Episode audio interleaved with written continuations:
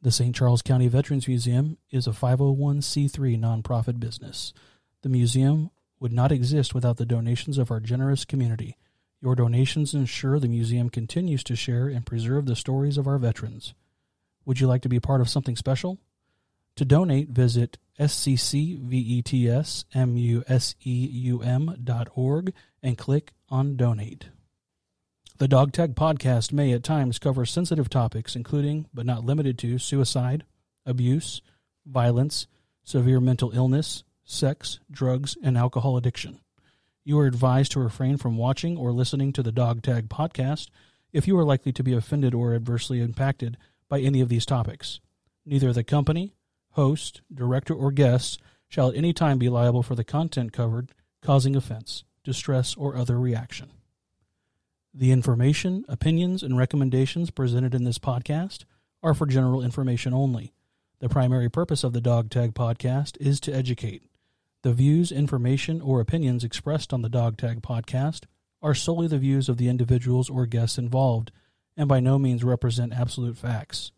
The Dog Tag does not accept responsibility for their views or comments.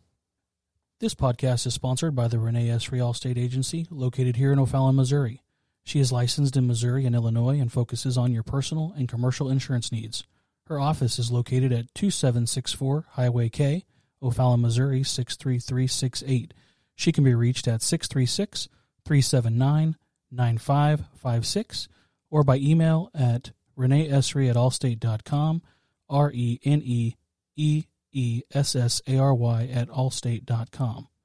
If you are shopping for insurance and want an active agent that will educate and advise you on the coverage you need, reach out to her.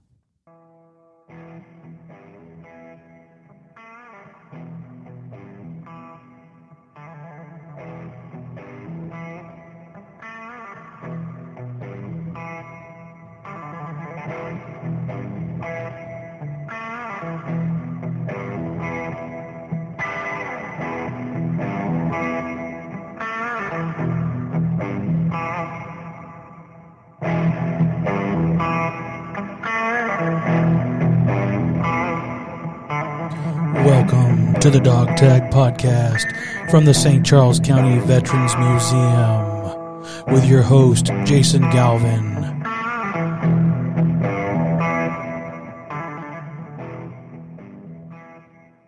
Hello, and welcome to the Dog Tag Podcast from the St. Charles County Veterans Museum.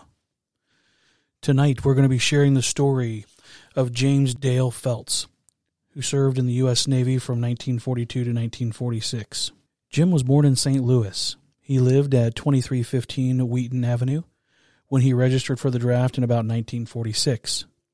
His employer information on the draft card states unemployed, just discharged from the U.S. Navy 2 8 1946.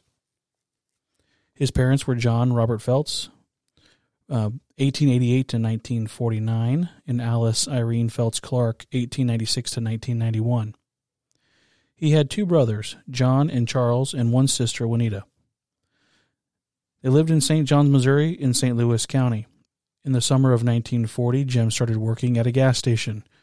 Jim decided to quit high school in his freshman year and begin working full time. Jim lied about his age when he went to work at a dollar store in Overland. It is there he would meet his future wife, Betty Niemiller. Jim enlisted in 8 June 1942. He was 17 years old. At that time, if you joined the Navy as a minor at 17, you served four years and got credit for six. Jim reported to basic training at Great Lakes Naval Training Center. He was making $20 a month. Later that year, Jim reported to Brooklyn, New York. In August of 1942, Jim received orders to report to the USS Plunkett. The Plunkett was a Gleaves class destroyer capable of 37 knots or 42 miles per hour. The Plunkett was a New Age type destroyer that the March 1941 issue of Popular Science dubbed Light Cavalry of the Sea. The 431st destroyer built. The destroyers were the tip of the spear, the grunts. Destroyers would screen the more valuable ships. The first year of his time on the USS Plunkett was spent in the North Atlantic on convoy escort duty. Early in the war, they worked in conjunction with the British ships. They would interject themselves between heavier ships and the enemy. They were charged with the task of keeping submarines away from the fleet or convoy. Submarine commanders feared destroyers and the smaller destroyer escorts. They were typically two squadrons of destroyers. A squadron is normally three to ten ships. Their squadron include destroyers and destroyer escorts. Destroyer and escorts have responsibility for about a thousand miles. At the beginning and end of a convoy route, they had air cover. As the range of planes improved, the ships could break off the convoy sooner. In early November, a convoy of nine ships would depart Brooklyn inbound for Africa in Operation Torch. In Jim's first few months aboard the Plunkett, he convoyed across the Atlantic twice as a deckhand, and each time as part of a troopship ferry bound for Scotland. On one of these trips, the seas were heavy and rough. Jim was on a wing of the bridge on the lookout with binoculars. He announced to the officer on deck, I'm going to be sick.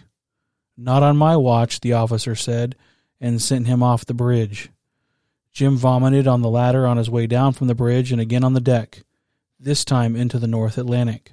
During the first few months as an apprentice seaman, Jim had been sleeping in a hammock tied up in the mess. He had to rise before the first round of breakfast and could not retire until everyone had supper, and sometimes a movie. Besides the bad sleeping conditions, the duties were also difficult. Jim was constantly painting while the ship was at sea, and while in port, he was chipping paint.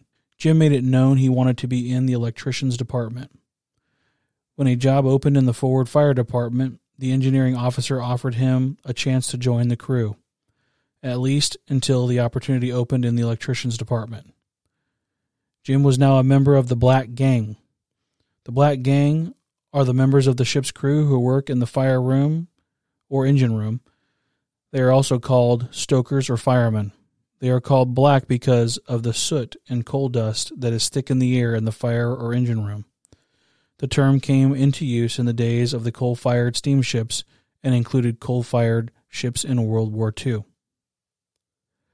Jim had entered the engineering department with a bit of notoriety established.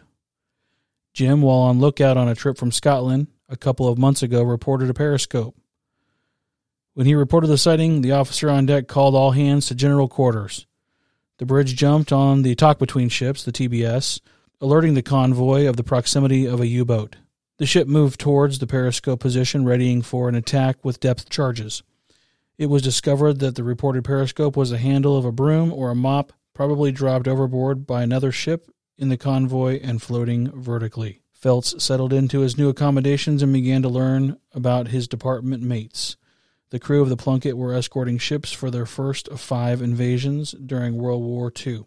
Day after day, Plunkett and the destroyers would patrol along the edges of the convoy watching for U boats. On 8 November 1942, the first waves of Operation Torch hit the beaches of French Morocco. Operation Torch was the Allied invasion of French North Africa during the Second World War. The French colonies in the area were dominated by the French, formally aligned with Germany but of mixed loyalties. Reports indicated that there might be support for the Allies. American General Dwight D. Eisenhower, Supreme Commander of the Allied forces in the European theater, planned a three pronged attack on Casablanca, which was the western, Oran, the center, and Algiers, the eastern, and then a rapid move to Tunis. The next destination for the Plunkett and the Allies would be Sicily, Operation Husky. The Plunkett would be protecting the convoy and supplies for the upcoming invasion on D Day, 10 July 43. On the eve of the attack, as troop transport planes passed low overhead, some of Plunkett's sailors tried counting the planes. A second front on the continent of Europe would soon be opened. At this time, the convoy was constantly on alert for enemy planes. Jim's job, besides fireman, was the after repair party just beneath the fantail, which is the rounded overhanging part of the stern of a vessel, especially a warship, poised to pounce at any moment's notice.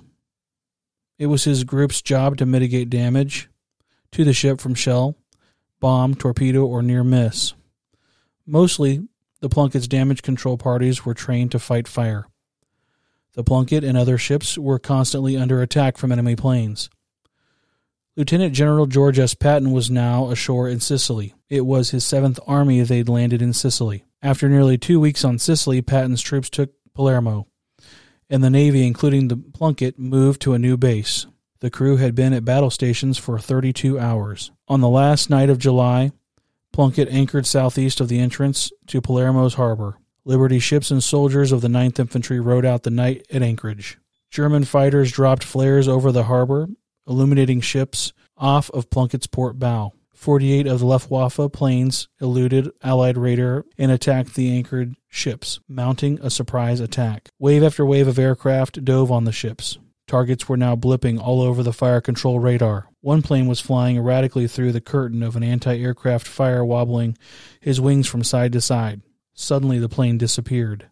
It was gone with no explanation. The gun crews conferred, trying to determine whether it was a bogey or ours. They asked if anyone had seen a marking. There was much confusion. They had been having all sorts of problems coordinating communications between Allied aircraft and Navy ships off Sicily. That night, the Plunkett's crew went ashore, and the British were all over them, confirming what the battery commander feared. You shot down a friendly, a British plane. The author of Unsinkable, James Sullivan, called friendly fire the elephant in the wardroom. There are no exact numbers how many soldiers died during World War II due to friendly fire, but it was an elephant in the room. There are no exact numbers how many soldiers died during World War II due to friendly fire, but it was the elephant in the room. There are no exact numbers how many soldiers died during World War II due to friendly fire, but it was a significant concern for all parties involved. The estimated rate of friendly fire deaths for all U.S. troops in World War II was 12 to 14 percent. So as soon as communication failed, which it did often in war, friendly fire was bound to happen. Some call it the fog of war. Fog of war is a reality in all military conflicts. The crew members of the Plunkett would be haunted by the misidentified plane on 31 July for a long time. Jim got leave into Palermo in late summer. The town was in shambles after a Seventh Army had passed through. He made his way to the Red Cross Club hoping to snag a donut. Jim got his donut and hung around to listen to some music. He spent a great deal of time thinking of Betty while on his leave. While messing around with an Ouija board there, he developed an eerie feeling something was about to happen, and that he wouldn't make it home to Betty. Sicily fell after 38 days. Plunkett swept the northwest coast of the island. The Germans and Italians were gone. Then the ship got underway for Palermo in their next assignment. The destroyers would spend time laying a smokescreen to hide the convoy along the Italian coast. At 0130, Plunkett stopped zigzagging and commenced firing at targets on the Italian mainland. It was the first time that American ships had bombed continental Europe. Operation Avalanche was the code name for the Allied landings near the port of Salerno. Executed on 9 September 1943, which was part of the Allied invasion of Italy. Through the first two days of the invasion, Plunkett would patrol a section of the sea guarding the southern entrance of the Gulf. The Luftwaffe was flying sorties attacking the ships and strafing the beaches. German U boats worked over the ships at the fringe of the transport areas. On 9 September, the USS Rowan entered the Gulf of Salerno in the screen of the Southern Attack Force. As the assault force and supplies were landed at Paestum, she screened the transports and freighters. Late on the night of the 10th, she headed back to Oran with the emptied ships. Shortly after midnight, German E boats attacked. Rowan pursued and fired, then, as her quarry pulled away, ceased firing and changed course to rejoin the convoy. Within five minutes, a new contact was made. Range less than 3,000 yards. Again, she changed course to avoid torpedoes and bring her guns into position. On the deck of the Plunkett, an orange blast blazed on the horizon. Rowan was hit by a torpedo by a German E boat. An boat was the Western Allies' designation for the German fast attack surface crafts during World War II. The Rowan sank in less than a minute, taking 202 of her 273 officers and men with her. Those whose bodies were not recovered and were listed as missing in action for a year and a day after the sinking. They were considered officially dead on 12 September 1944. Later, the crew of the Plunkett learned the victim of the blast was the USS Rowan, a sister destroyer. The USS Savannah was a light cruiser supporting the Allied landings on Sicily and at Salerno.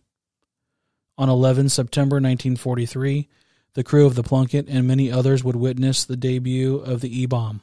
The 660 pound bomb sported fins and was dropped by high levels bombers, guided to their target by radio control. The men aboard watched in both amazement and horror as the E bomb struck the USS Savannah just forward of the bridge.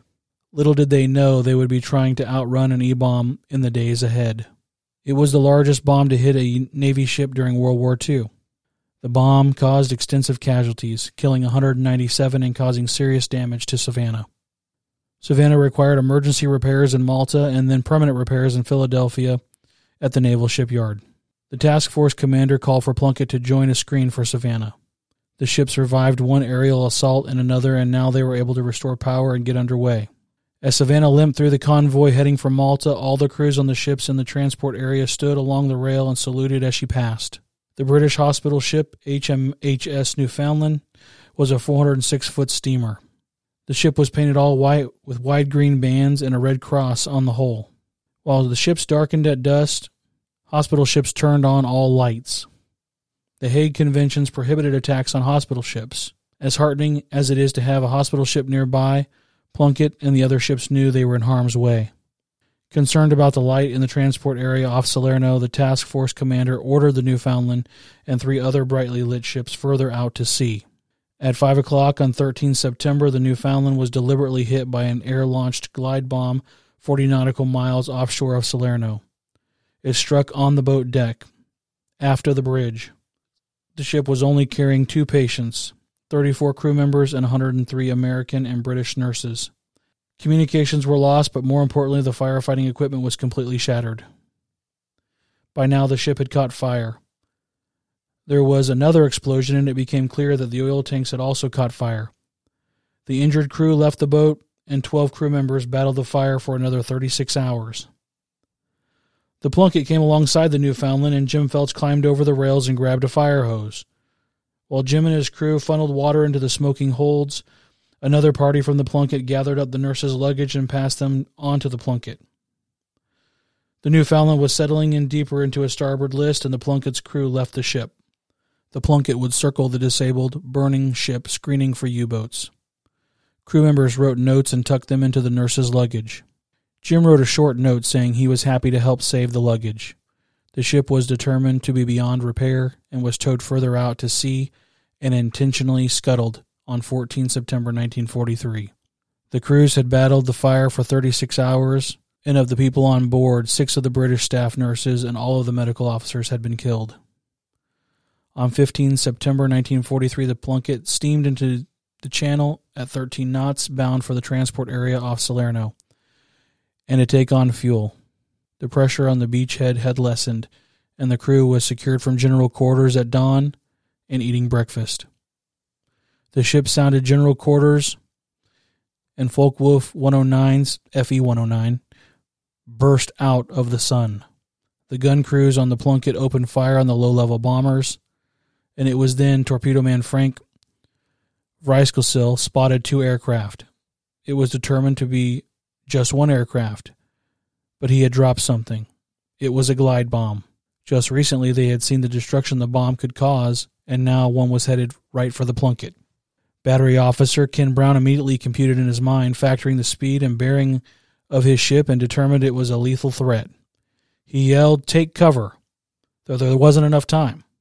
A hundred yards away, dozens of Army stevedores had been unloading cargo from the holds of the Liberty ship SS James W. Marshall. The glide bomb flashed by Plunkett and struck the James Marshall's boat deck. The bomb exploded, sending bodies airborne and fire flashed all over topside. The captain called for more steam. Jim Feltz was amidship near the torpedo tubes. Bombs were falling all around the pier.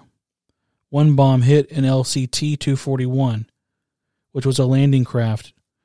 Tank was amphibious, an assault craft for landing tanks. The LCT was obliterated as Jim was watching it. There were 17 men aboard. With the LCT destroyed and the Marshall burning, four FW 190s turned their attention to the Plunkett. The captain now had the ship maneuvering at 25 knots on two boilers and had the ship turning from port to starboard at flank speed. A near miss. One bomb dove into the ship's wake 150 yards from the stern. A dive bomber circled to come in low and tight on the port beam. The Plunkett's machine guns opened up. The plane absorbed the shells without sign of damage. The action lasted just minutes. As quick as the planes came on the scene, it was over. The captain slowed the ship and they returned to shepherd the convoy. The following afternoon, while they were screening the cruiser Philadelphia as she pounded targets on the shore, two Focke-Wulfs came in off the port bow. The captain ordered speed and the guns opened up on the targets. Within minutes, both targets were destroyed. Jim Feltz, from his position in the damage control party, watched geysers erupt by the holes of near misses and other times in the middle of nowhere. Jim allowed himself to think, they're guessing, by golly. After watching the Luftwaffe in action at Gela, Palermo, and now Salerno, Jim wondered, why wouldn't the Luftwaffe concentrate on a single ship? John Gallagher, Jim's good friend, asked Jim to cover his watch in the aft fire room. Jim and John were bunk neighbors and good friends, so Jim agreed. The Plunkett was nestled up to two other destroyers on the dock at Palermo. The number four boiler was supplying power to the idle destroyers alongside. Jim climbed down through the hatch and immediately sensed there was a problem. Something down in the hole was clacking in rhythm and loudly. Jim descended past the top watch. The other man in the hole was with him during this watch. As the pump man started up the ladder, he said to Jim, Gland's loose in the water pump, but it'll hold for now. The hell it would, Jim thought. Shutting down the pump meant killing power to the Plunkett and the destroyers alongside. Jim told the top watch sailor to get the chief. Jim said we have to switch fire rooms because the gland's going to bust off. Jim looked at the pump. Two ears with five inch bolts held down the pump. They were loose, and the racket was growing louder. There was no way to tighten the bolts while they were running 150 pounds of steam. The top watch sailor hadn't been gone a minute when Jim decided he might not have another minute. Jim got on the phone and rang the bridge, telling them he was shutting it down. At that very moment, the gland blew and steam spewed from the pump at 150 pounds. At 600 pounds, a jet of high pressure steam was powerful enough to cut off an arm. Steam at 600 pounds would fill the fire room in 4.5 seconds to 500 degrees. They timed their escape at best to 6.5 seconds. Jim often practiced closing the valves while blindfolded. There were 250 valves in the fire room. Though the 150 pounds of steam was far less than 600, it was blinding and still deadly. Jim scrambled up the eight rungs to the grating to close the valves. Jim went for the water first. He spun the wheel and cut off the supply of water. His dungarees and shirt were soaked with scalding water, and he grabbed the wheel on the drum and spun it with both hands, shutting down the steam. The fire room was a thick cloud of steam as Jim felt for the ladder. The heat was burning his hands. One by one, he pulled himself up towards the closed hatch. The hatch opening now as the deck realized they had a problem. Jim passed through the hatch and rolled out on the deck like a man on fire. Jim's hands were beat red. Jim looked up to see John Gallagher dressed for liberty grinning at him with his arms crossed. He said to Jim, You blew up my fire room. The Plunkett was now running patrols to Ustica and the Aeolian Islands. All of the Aeolian islands were captured by the Allies in August of 1943 during the invasion of Sicily. U boats and E boats seemed to be the biggest threat now. On about 9 October, Jim got word to fire up the number two boiler. The anchor chain started winding up the anchor and Plunkett was underway. A minute later, word came down to light number one and three burners. Not only were they getting underway, the bridge rang from standard to full speed. A moment later, they went to flank speed. Word came down after they had cut in their two boilers. Another destroyer, the USS Buck, a DD 240, had been torpedoed some hours earlier, and they were going out for survivors. After escorting a convoy back to the United States, the Buck had returned to the Mediterranean in late September of 1943 in support of Operation Avalanche. The landings at Salerno, Italy. Following the landings, the destroyer patrolled off the coast to protect the delivery of reinforcements and supplies to southern Italy.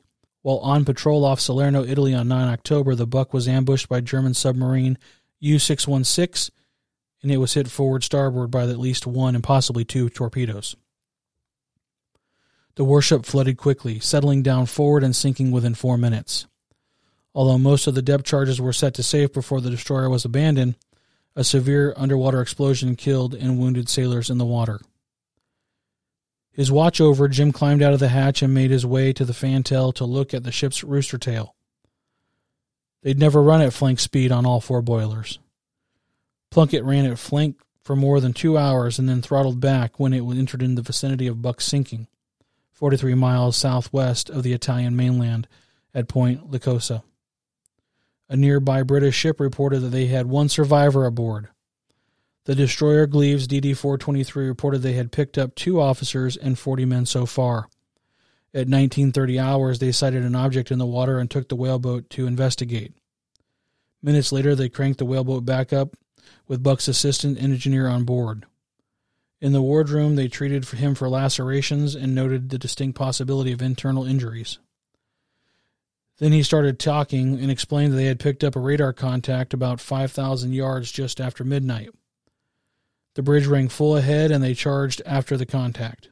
Just as the ship came up to speed, a torpedo slammed into the starboard side near the forward fire room and exploded. The engineer was blown over the side.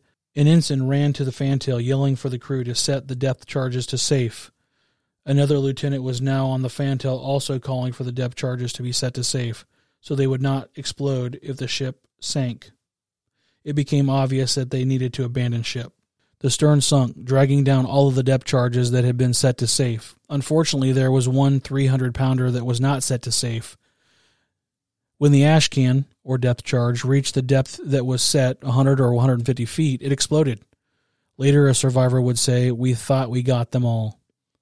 The concussion of the depth charge brutalizes men in the water. The explosion hit survivors like vicious kicks to the stomach and pelvis.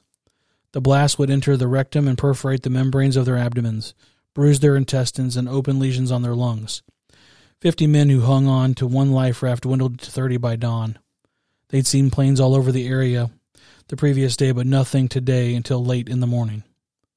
The Plunkett spotted three more injured survivors. A short time later, they heard shouts off the port bow and retrieved five more survivors. After they brought these men on board, they resumed listening. The Plunkett crept along at one third, frequently in fog, stopping to listen for survivors. The reassuring sound of engines underway gave way to an unnerving silence that sailors on board a ship with U boats around feared. They may have well heard the ticking of a bomb. It was 9 October and Jim Feltz was on deck. While on leave a while back, a Ouija board had made an unnerving prediction for Jim Feltz on this night. While he didn't believe in the prediction, he couldn't forget about it. Jim stood watching the searchlight reaching out into the fog and thought he could hear the ping of the ship sounding for subs. Jim was afraid.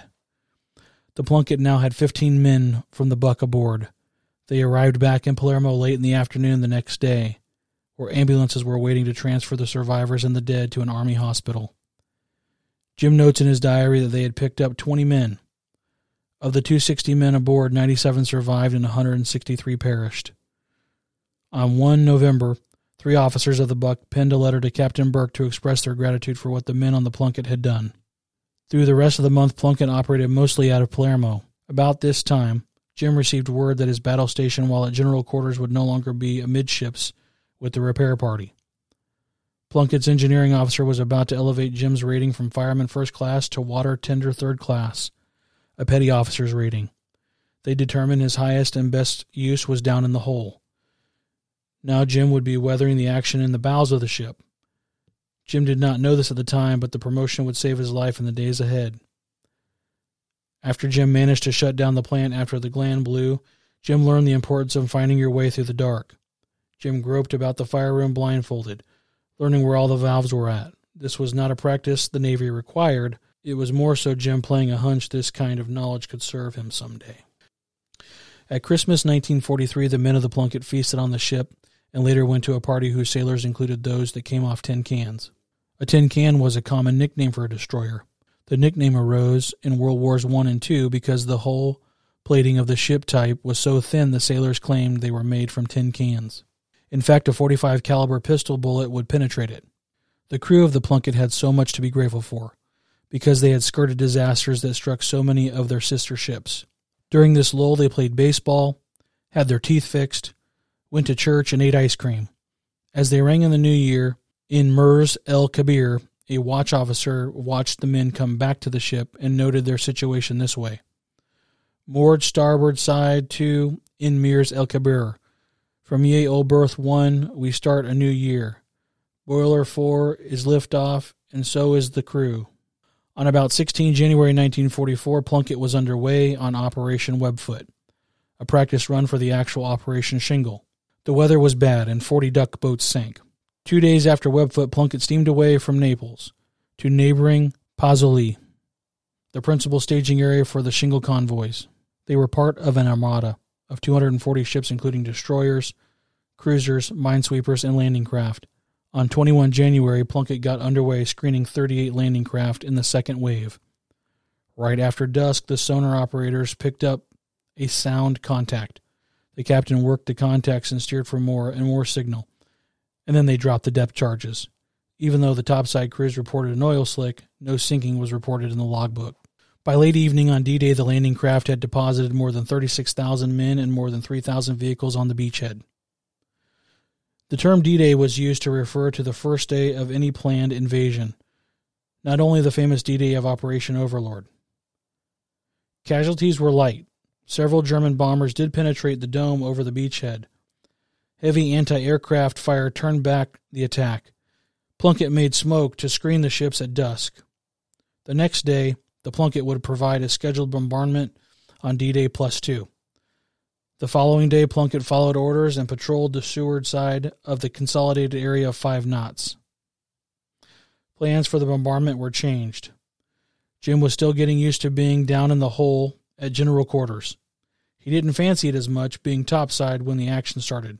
Not being able to see what was coming down on you was more unnerving than watching the silhouettes of Messerschmitt or Junkers Ju 88s. The Junkers Ju 88 is a German World War II Luftwaffe twin engine multi role combat aircraft. The Messerschmitt Bf 109 is a German World War II fighter aircraft that was, along with the Focke-Wulf FW 190, the backbone of the Luftwaffe fighter force. Jim had received some news from home and Betty, and some of the boys were coming home on leave. One local boy didn't pass the physical and was not drafted. Betty wrote that she wished that Jim hadn't passed the physical. It had been a year now since they had been together, and she was resigned to the fact that she might not see him for the duration, if at all. Late in the afternoon, the ship settled in condition, white at 1705 hours and darkened minutes later when the sun was setting. They were disappointed they were not given the opportunity to participate in the bombardment. They would not be disappointed for long. The ship's doctor was milling about his battle station when he spotted two Dornier bombers in waning light high in the sky. The Dornier Do 217 was a bomber used by the German Luftwaffe during World War II as a more powerful development of the Dornier Do 17. It had a much larger bomb load capacity and had much greater range than a Do 17. Dive bombing and maritime strike capabilities using glide bombs were experimented with, considerable success being achieved. The klaxon. Klaxon is a type of electromechanical horn or alerting device. Sounded on the ship and the intercom crackled with the message Enemy ships, general quarters, general quarters, all hands man your battle stations. On the starboard wing of the ship, the executive officer and captain looked up to the Dorniers coming and suddenly saw two glide bombs. Their trajectory was clear. They were headed for the Plunkett. At the same time, two Junkers Ju 88 swept from the port side and starboard. At least four and perhaps as many as six additional bombers swarmed on the edge of the dome that was now clamped down on the ship.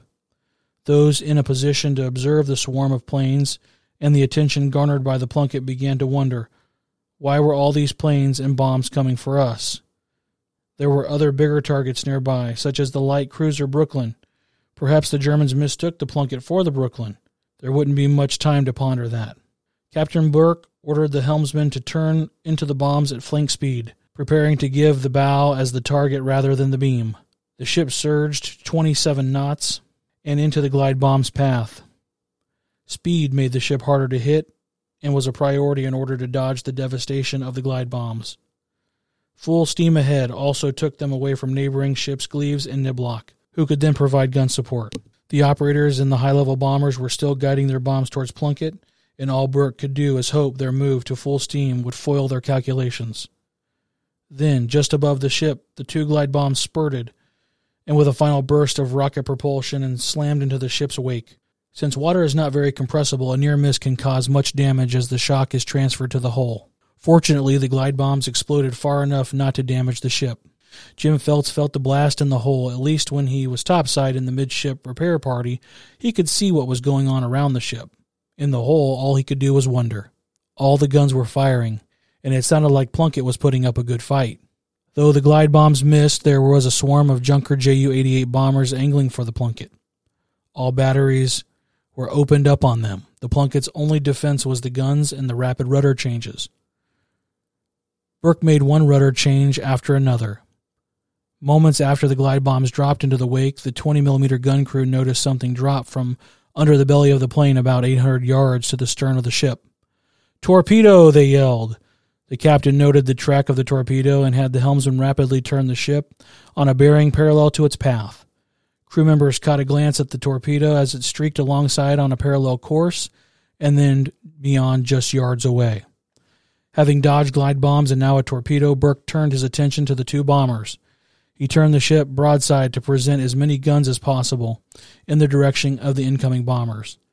Suddenly, a bomb burst 20 yards from the ship from a threat no one saw coming. It was now clear the Plunkett was under attack by low level and high level bombers. Jim Feltz had recently wondered what if the Germans had concentrated on just one ship, and now it seemed exactly that's what was happening. All guns on the Plunkett were blazing. One German bomber absorbed fire and was seen peeled off, trailing smoke. It was classified a probable kill. About 12 minutes into the attack, another bomber was shot down. The attack was sustained and seemed relentless. The speed and rudder changes seemed arbitrary and yet everyone knew deliberate. Jim Feltz knew each change was made to thwart a lethal threat. Each rudder change was precipitated by intelligence coming from the lookouts. Just before 1800 hours, a Ju 88 was lining up the Plunkett at 17,000 feet. The German pilot began his dive. His dive was 45 degrees and accelerated to 350 miles per hour. Tracers flew by his cockpit but missed. Moments later, he released his payload. A stick of 550 bombs were streaking towards the Plunkett. A stick is a number of bombs dropped from a place with one push on a release button. The bomb streaked toward a target and land in a straight line and explode. The first, second, and third bombs fell short of the stern. Bomb number four hit the water and exploded just 20 yards off the stern. A near miss. The near miss blew off the Plunkett's port screw, or propeller. At 1758 hours, the fifth bomb in the stick fell directly on the 1.1 inch gun. In the forward fire room, the lights went off. Jim felt the ship thrust downward. The explosion rattled the men off the bridge like dice in a cup. Some felt the explosion as a thump. It was obvious to everyone a bomb had struck the ship. The lights in the fire room flickered and came on, and the chief petty officer's voice in Jim's phone said, Go see what happened. Jim scrambled up the ladder, spun the dogs on the hatch. He yelled, Down! We've been hit! There was a wall of fire from the starboard to port. Jim looked for men with fire hoses. The damage control party was not there. There were ten men in that crew, which previously included Jim, but now he saw no one working the fire. The nearby wreckage where the damage control party was stationed told him there might not be anyone alive. Long before Jim came aboard the Plunkett, he was told, unless ordered, do not leave your battle station. You do not make your own decisions. With the ship blazing and the magazines and depth charges on the fantail capable of exploding at any time, Jim did what he knew he was not supposed to do under any circumstances. He made his own decision. He yelled down, I'm going out. The explosion obliterated the 1.1 inch gun mount and every man assigned to it. The men would forever be listed as missing in action. The bomb cratered through the main deck by the number six gun. Men were torn to pieces. For the moment, the Plunkett was down and reeling. Jim moved some wreckage aside and opened a locker to get a billy pump and water going. A billy pump, or handy billy, is an emergency portable pump that for decades was commonly placed aboard seafaring ships. Jim fired the pump's engine. The other firefighter dropped the hose over the side of the ship. A moment later, Jim had water trained on the burning ship at 60 gallons per minute. Many more men and much more water was needed to save the Plunkett. The Plunkett was still under attack. The squadron commander was on the TBS asking for smoke to shroud the Plunkett from the planes. They needed cover, and running on one of the screw made them an easier target. The Plunkett was still under attack. The squadron commander was on the TBS asking for smoke to shroud the Plunkett from the planes. They needed cover, and running on one screw made them an easy target. An order to flood the magazines was given. The valves were turned, but the magazines did not flood. After a few moments, they discovered the fire mains were down. The forward momentum of the ship was spreading the fire aft toward the magazines. A runner was dispatched to alert the captain, who then ordered all stop. The men in the forward engine room complied. The men in the aft engine did not, except for the three that escaped. They were all dead. In the meantime, more handy billies were being placed in operation. Some men began to throw ammunition overboard. On the back deck, depth charges had broken loose, and some were rolling on the deck. One depth charge was on fire. An officer was sent to see that the depth charge was set to safe. Then crew members began throwing the depth charges over the side. Because of the quick thinking of an electrician, they were able to turn valves on and now had adequate water to fight the fire. At 1803 hours, the Luftwaffe planes broke off the attack. The entire attack lasted only 20 minutes. The Plunkett had exhausted 1,500 rounds of 1.1 inch, 200 shells of 5 inch, and 2,500 rounds of 20 millimeter ammunition. What the 20 millimeter guns put up in those 20 minutes was 27% of the ammunition the Plunkett would expend in the entire war. Jim Feltz spent 10 minutes on the handy billy, moving among the flames, tangled metal, and mangled men and parts of men. Sensing there was now enough manpower to fight the fire, and knowing he was supposed to be at his own battle station, he surrendered the nozzle to a topside crew member. It was 1810 hours. The bomb had hit 12 minutes earlier and the fire was coming under control. The chief engineering officer laid into him when he came back down into the fire room for leaving his battle station. Jim explained that he had sprung from the hole because the midship repair party wasn't fighting the fire. There was no midship repair party, and he didn't think that he had a choice. The chief didn't disagree. He just said what he was supposed to say. Not long ago, Jim and the crew had looked forward to seeing some action. For Jim and many members of the crew, they'd seen all they needed to see. On the wing of the bridge, the captain was hanging over to hear damage reports. The fire was now out.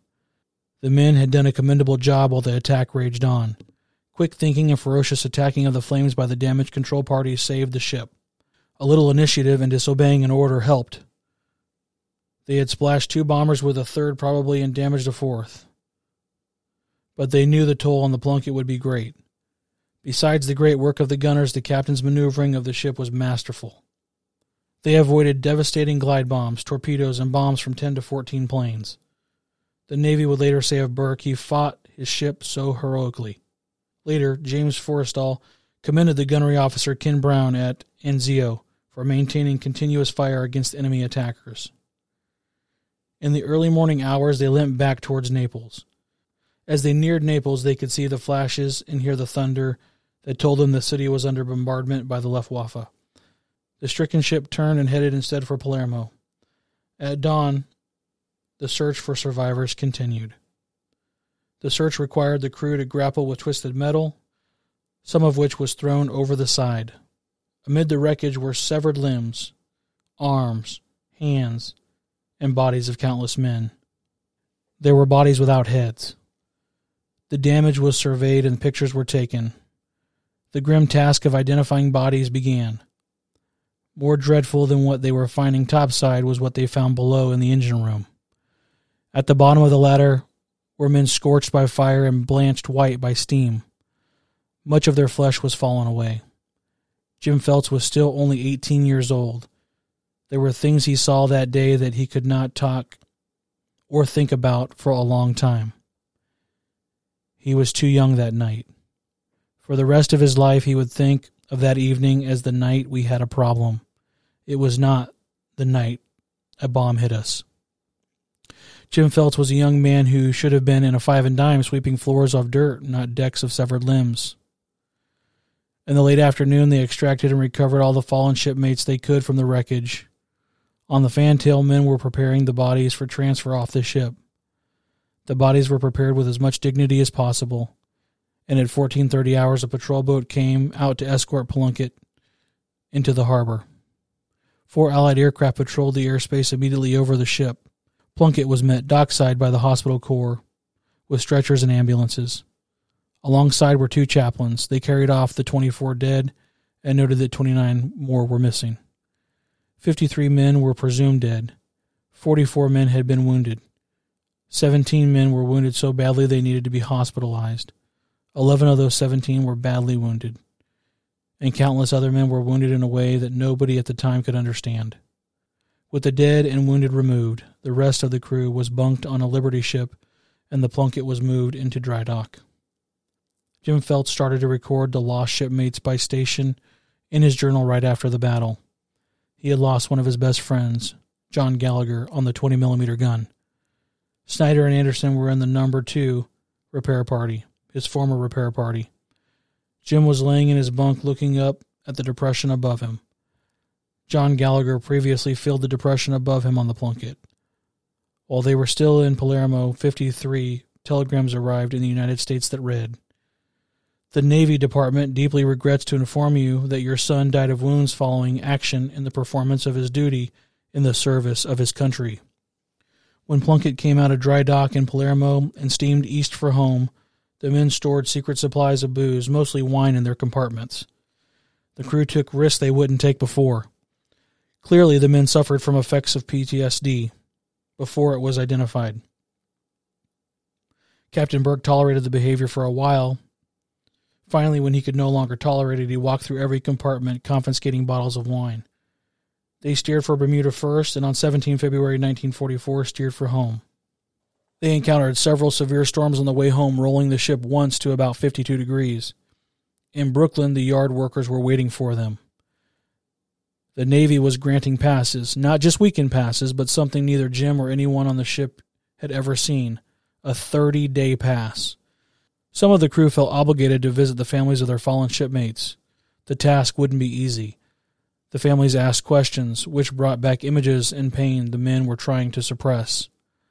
With 30 days leave, Jim took the train home to Overland, Missouri, and went to see Betty. This was the time when everything would come together, thought Jim. They'd go to Toontown, and Jim would hit the dance floor with Betty. Betty would drop her hands and jaw in shock as Jim showed his moves.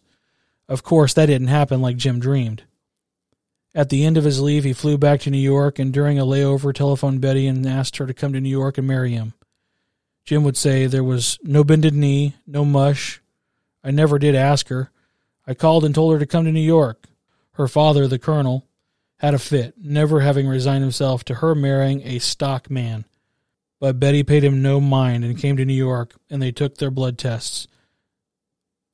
They were then waylaid by bureaucracy and Navy permission and missed the original target date to get married on 4 4 44. And so they were married at Baptist Mission Church in New York on 4 5 44, one day later. Jim paid $1.25 for the night at the Hotel Astoria and the next day they relocated to the Century where the room was 75 cents a night. On 5 May 44, the Plunkett departed from repair dock. Jim scribbled in his journal on 11 May. Found out we're going to Belfast, Ireland. From Belfast, the scuttlebutt circulated all over the ship. Something big was happening. The invasion of Europe was imminent. They all knew that, but that was all they knew until 29 May, when an unexpected guest came aboard the Plunkett. On that day, Jim's entry into his journal read John Ford, movie producer and chief, came aboard to take pictures of Invasion We Think. The crew all knew of John Ford. Ford was an iconic American film director, best known today for his westerns, though none of the films that won him the Academy Award for Best Direction. The Informer, 1935, The Grapes of Wrath, 1940, How Green Was My Valley, 1941, and The Quiet Man, 1952, are of this genre. World War II was a watershed for Ford. He made films for the Navy Department's photographic unit, two of which, The Battle of Midway, 1942, and December 7, 1943, won Academy Awards for Best Documentary, and working for the Office of Strategic Services, he was present at Omaha Beach on D Day. Having Ford on board generated all kinds of scuttlebutt. They knew for sure Ford was around something epic was in the works. On 3 June, the Plunkett got underway at 0200 hours with four battleships, four heavy cruisers, and 10 destroyers. Don't know where we were going to hit, Jim wrote. At 700 hours, the Plunkett learned the invasion had been postponed 24 hours to let the bad storm in the channel blow through. At 1900 hours, the convoy turned back in the direction of Normandy. Jim Feltz wrote in his journal, All you can see is ships. Don't know how many. On 5 June, Plunkett veered away from the battleship to screen the attack transports. The next day, at 100 hours, Plunkett arrived offshore between Le Havre and Cherbourg, just off of Omaha Beach. Ford would later note Plunkett was in the lead of the invasion. Jim noted the aerial bombardment of the beaches in the morning, and then at H hour, and GI streamed for shore in landing craft. The Plunkett would defend against air raids, fire for ground support, and chase down a U boat on D Day plus two. A week after D Day, Plunkett was involved in a friendly fire incident. Plunkett fired a number of shells at a U boat that struck a British cable laying ship, the HMS Monarch, killing two men. Two United States destroyers, Plunkett and Davis, picked up the cable ship and escort on radar. The destroyers fired Starshell and Plunkett flash challenges. Monarch had been ordered to follow but did not respond. It is not known if the cable ship observed the challenge and had no recognition signal book aboard. It was the duty of Trentonian, and escort, to reply to such challenges, but Plunkett used a directional lamp, and it was apparently not seen by the escort. After one minute without response, Plunkett opened up fire on Monarch. Trentonian turned on recognition lights and then all ship's lights, but the fire continued.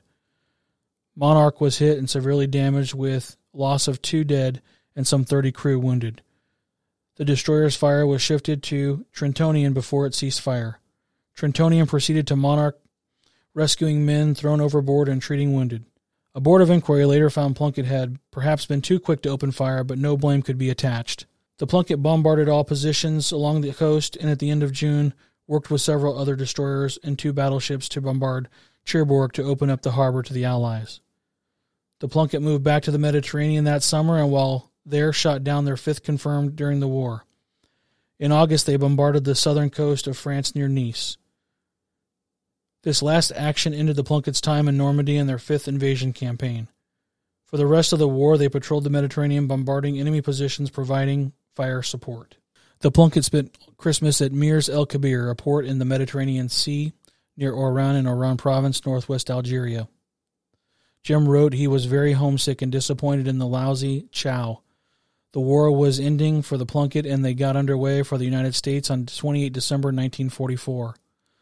Plunkett would make one last run to England in May of 1945. They patrolled the East Coast all spring and then headed to the Pacific and Japan arriving just after the Japanese surrendered.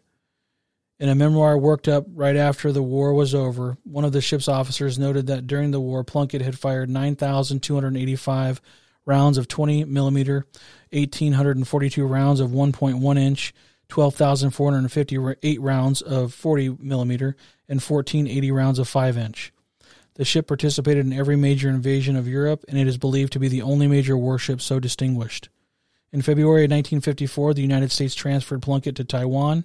In 1972, the ship was stricken, and in 1975, 35 years after its launch, it was scrapped. When Plunkett steamed into South Carolina in January of 1946, the Navy detached Jim Feltz. Jim knew before they docked that they were letting him go. He was packed and ready. He was a petty officer by this time and owned his own fire room. He was making $350 per month when they told him he was good to go. Man, I was gone, Jim said. Jim was discharged on 8 February 46, just shy of four years served.